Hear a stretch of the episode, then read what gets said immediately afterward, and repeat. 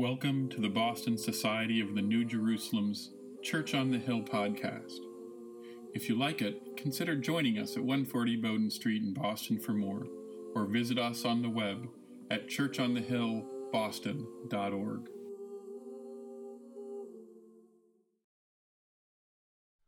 Good morning. Today's reading is from Isaiah 60, book 60, verses 1 to 9. Arise, shine, for your light has come, and the glory of the Lord has risen upon you.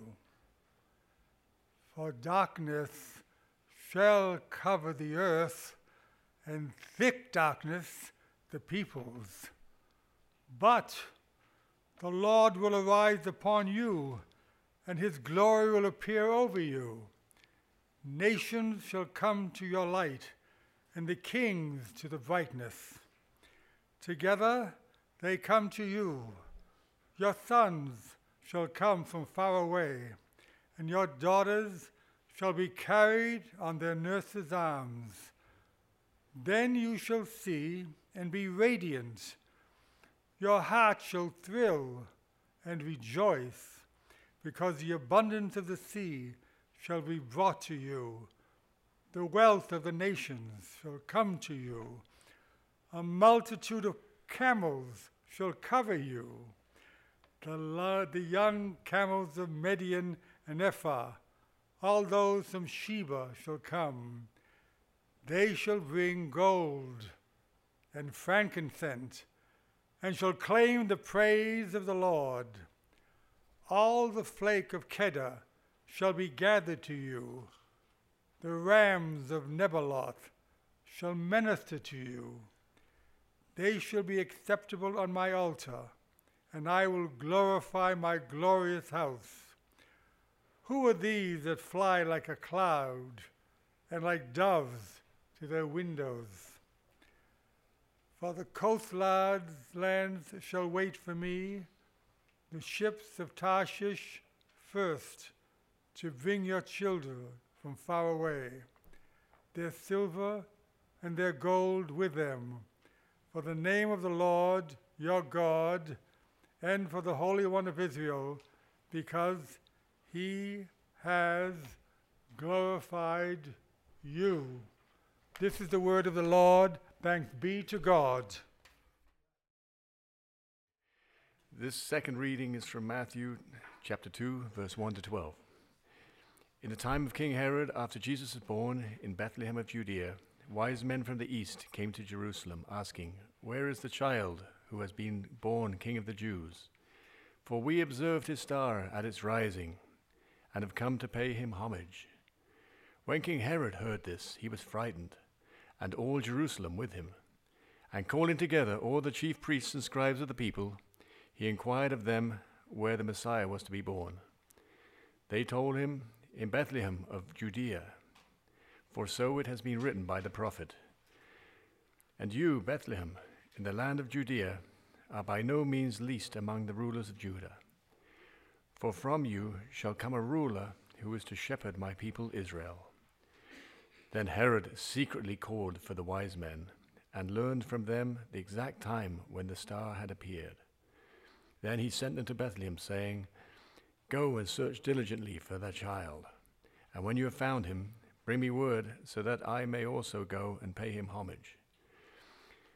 When they heard that the king, they set out, and there, ahead of them, went the star that they had seen at its rising, until it stopped over the place where the child was.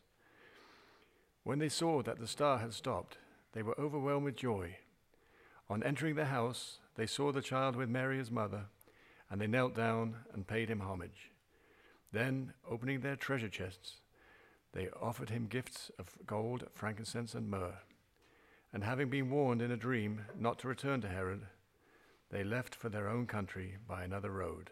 This is the word of the Lord. Thanks be to God. Swedenborg, True Christianity. The word has a spiritual meaning that is present within its earthly meaning much the way our soul is present in us.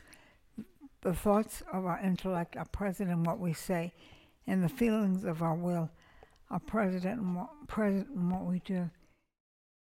The star that went before them means knowledge from heaven.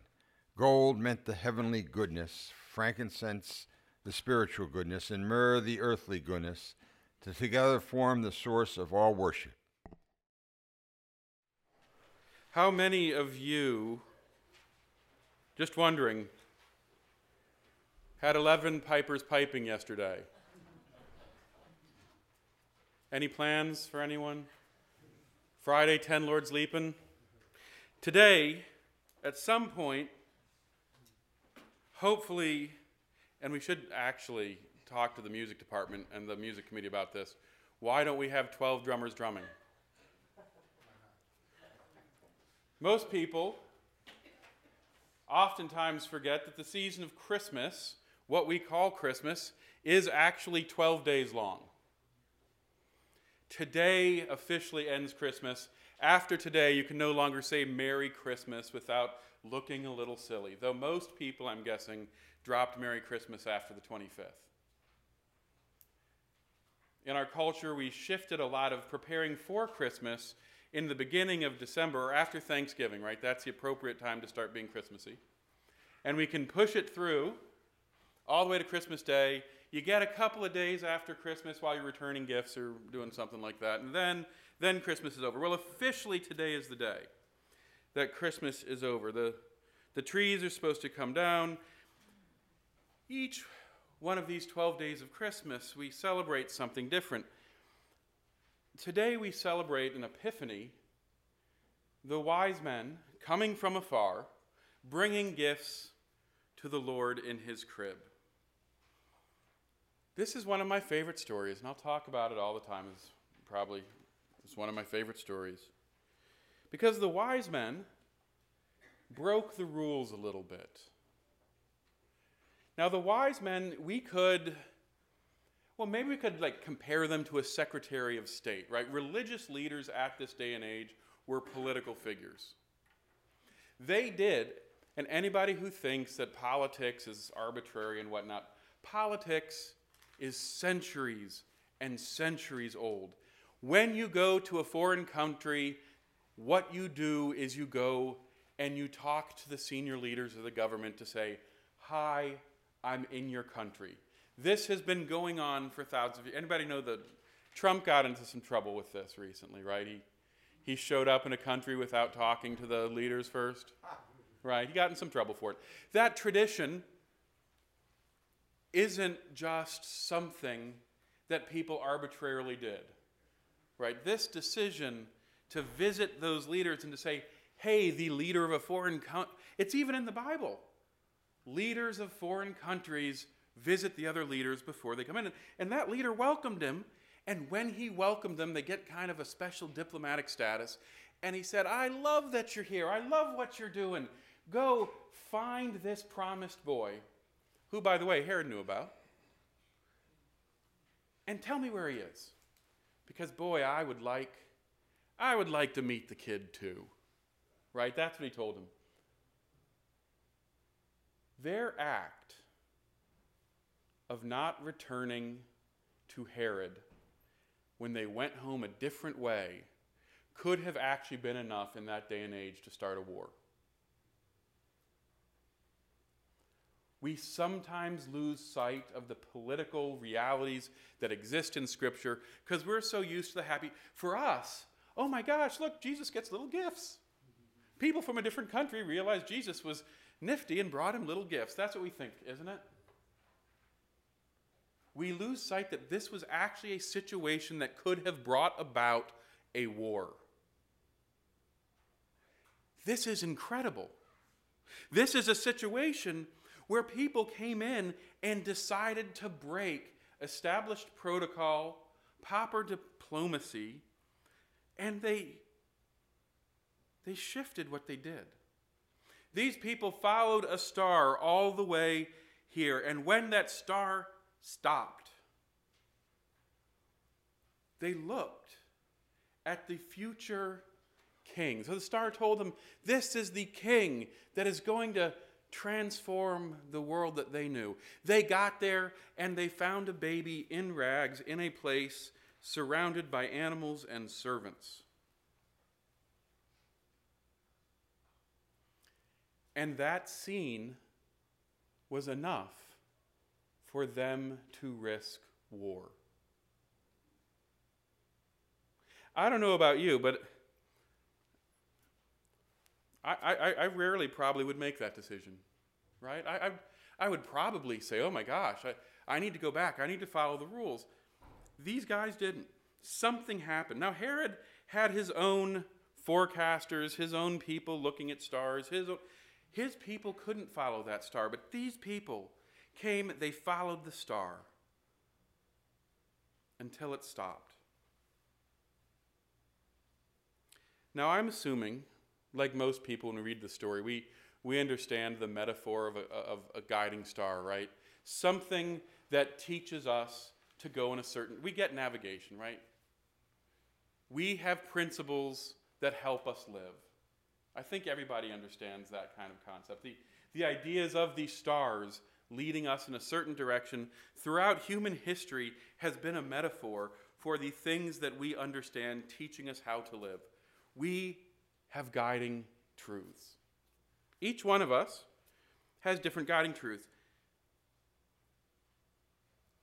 The question's coming, by the way. What is your guiding truth? Just to let you know. That question is coming. Herod had his guiding truths. His guiding truths were about political stability, making the Roman government happy, and keeping the people happy in order to maintain his leadership. Those shepherd, the shepherds left their flocks or brought their flocks. There's some argument about that. They, they took this journey risking their entire livelihoods to get there. Their guiding star typically is protect the flock, but they moved their flocks out of their normal safe spots and, and brought them distant lands to places where they would never normally do it. The wise men risked war to come and go home a different way. This is an incredible star that was guiding people. So the star stopped over the baby. This guiding principle, the thing that was moving people along, stopped, and people saw something amazing. A king who, in no way, shape, or form, looked like a king. So, what is your guiding star? I heard recently for some in political power, the guiding star is always the Dow Jones Industrial Average. Right? If, if the Dow Jones is doing well, that means you're doing a good job. If you're somebody on Wall Street, what, uh, what tells you you're doing a good job is your quarterly profit report, right? When, they, when those get released, if it's up, that means it doesn't matter how many people you lay off, you fire, but if that number's up, it means you're doing a good job. You get bonuses based on whether or not you're doing that job well. For some, their guiding star is the environment. I think of the, uh, the people who are willing to chain themselves to trees. I, I don't know if Harvard Divinity School right now has a big fight over a 120, and 140 year old red oak tree they want to tear down to make their building more environmentally sound. Kind of an interesting thing there, isn't it? Interesting. New meeting hall, environmentally sound, transform the infrastructure of the building, but in order to do that, we have to kill an old, old red oak. And so one student is making a lot of headaches for them because their guiding star is their hat why is the facade of the front of the building more protected than the tree? And if anybody's ever been to Andover Hall, it's a beautiful, beautiful building. Gothic on the front, and all of the stuff that they want to do to add on to it, they want to add on to the back so they don't disturb the front of the building. But this one student doesn't understand why the front of the building is more protected than the tree. Her guiding star is environmentalism. There was a period of times when it was whales. There are some who are upset about the acidification the rising temperature of the waters. Some are upset about drought. We all have things that motivate us. Some actually like justice and equal rights. Actually, there's an interesting. Um, I had a, a faculty member recently at Boston University tell me the story of sitting there listening to the Boston University Theological School stand behind all of these ethical and moral issues. And then he turned around and asked them, Why do female faculty make less than male faculty across the board at BU? And that one little comment, while BU was supposedly responding to the atrocities of the world, shifted the entire way that department handled pay. Because he saw a guiding principle about justice that in the fight for justice, they were not even being just to themselves. It was a moment where BU, a school that likes to think of itself as a champion of justice, looked and said, Wow, we're not really doing that good a job on our backyard. So here's my question for you What is your guiding star? What is it that you are following? For some, it's comfort, it's success. For others, for others, it's things that always put them in personal risk. Now, here's where I'm going to throw you a little curveball. You see, BU, I think, in my opinion, had an incredible guiding star. They fought for all sorts of rights. They were doing a great job, but all the while they were failing to understand their own internal problems. And one person came along and raised a question that rocked their core identity. So here's my question if you have a guiding star, if it's the church, if it's the laws, if it's whatever it is, what are you doing to see the unexpected goodness in front of you that should be transforming where you are going? I'm going to use the wise men for this example because that might be a little bit confusing. The wise men stopped, they checked in with the local leader, they went to find the king. They looked at this little tiny baby and said, Oh my gosh, we have to break political policy. Because they recognized that that baby was the one who they should give the gifts to. And that telling anybody would cause horrible problems, and so they left a different way. These wise men came with one understanding of what the star was, and when they found the Lord, that star became a different meaning. Does that make sense? If they thought that the Lord was in danger all along, they could have snuck in, right? They could have quietly followed the star and said, We're going to do this trip under the radar, kind of like Trump going to the bases out there, right? They could have just gone under the radar and had a simple plane lover realize that Air Force One was flying over their house and blow their secret. But they didn't do that. They were following the political rules they were following the political ideas of their day. They saw something that shocked their world. Believe it or not, they had an epiphany, which is why today is called Epiphany. I would argue that we all have a guiding star. And our guiding star, we can get fixated on it, right? We can, we can think we are right. At what point and in what way Does our understanding get challenged or changed? And how do we welcome that? The Lord's ministry on this earth is kind of a, a funny one. The, the prophets talk about a military re- leader who was going to free the Jewish people, who was going to reestablish the kingdom and create an Israel that was really the crown of all kingdoms on earth. It's not quite what they got, is it? The Lord's ministry was more about transforming the idea of what it meant to live. From saying, I need worldly power, to I need spiritual power.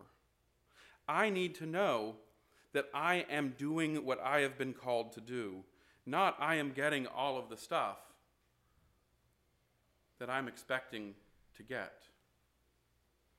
And sometimes this means you break the rules.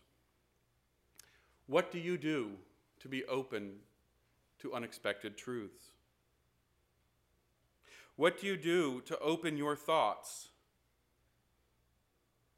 to thinking that maybe what you're looking for isn't what you want to find? That maybe you are thinking you are going to find a glorious king, but instead you find a baby innocent at risk in a manger. I would offer that looking for ways for you to give to the Lord, for you to give to your spiritual life, and for you to give things of earthly goodness is the method. The wise men's gifts were not just simply, hey, we're trying to buy favor. The wise men's gifts had a deeper symbolism, a symbolism that were about people giving of themselves toward the goodness they see in the world, toward the goodness they see in the other, and toward the goodness they see in God. It is key if we want to grow spiritually to look for those three levels in goodness that are around us. If we do that, the star that we follow will stop and we will start to be led by a star that is internal in our hearts. We will start to be led by the Lord if we start, instead of looking for all the problems in the world, and don't get me wrong, I'm not saying ignore the problems. I'm saying if we start looking for the good, if we start fostering the good rather than focusing on the bad, we will go home, not past Herod, and destroy the good that's trying to grow. We will go home a different way. Amen. Thank you for listening to the Boston Society of the New Jerusalem's Church on the Hill podcast. If you liked what you hear, consider joining us at 140 Bowdoin Street, Boston, for more, or visit us on the web at churchonthehillboston.org.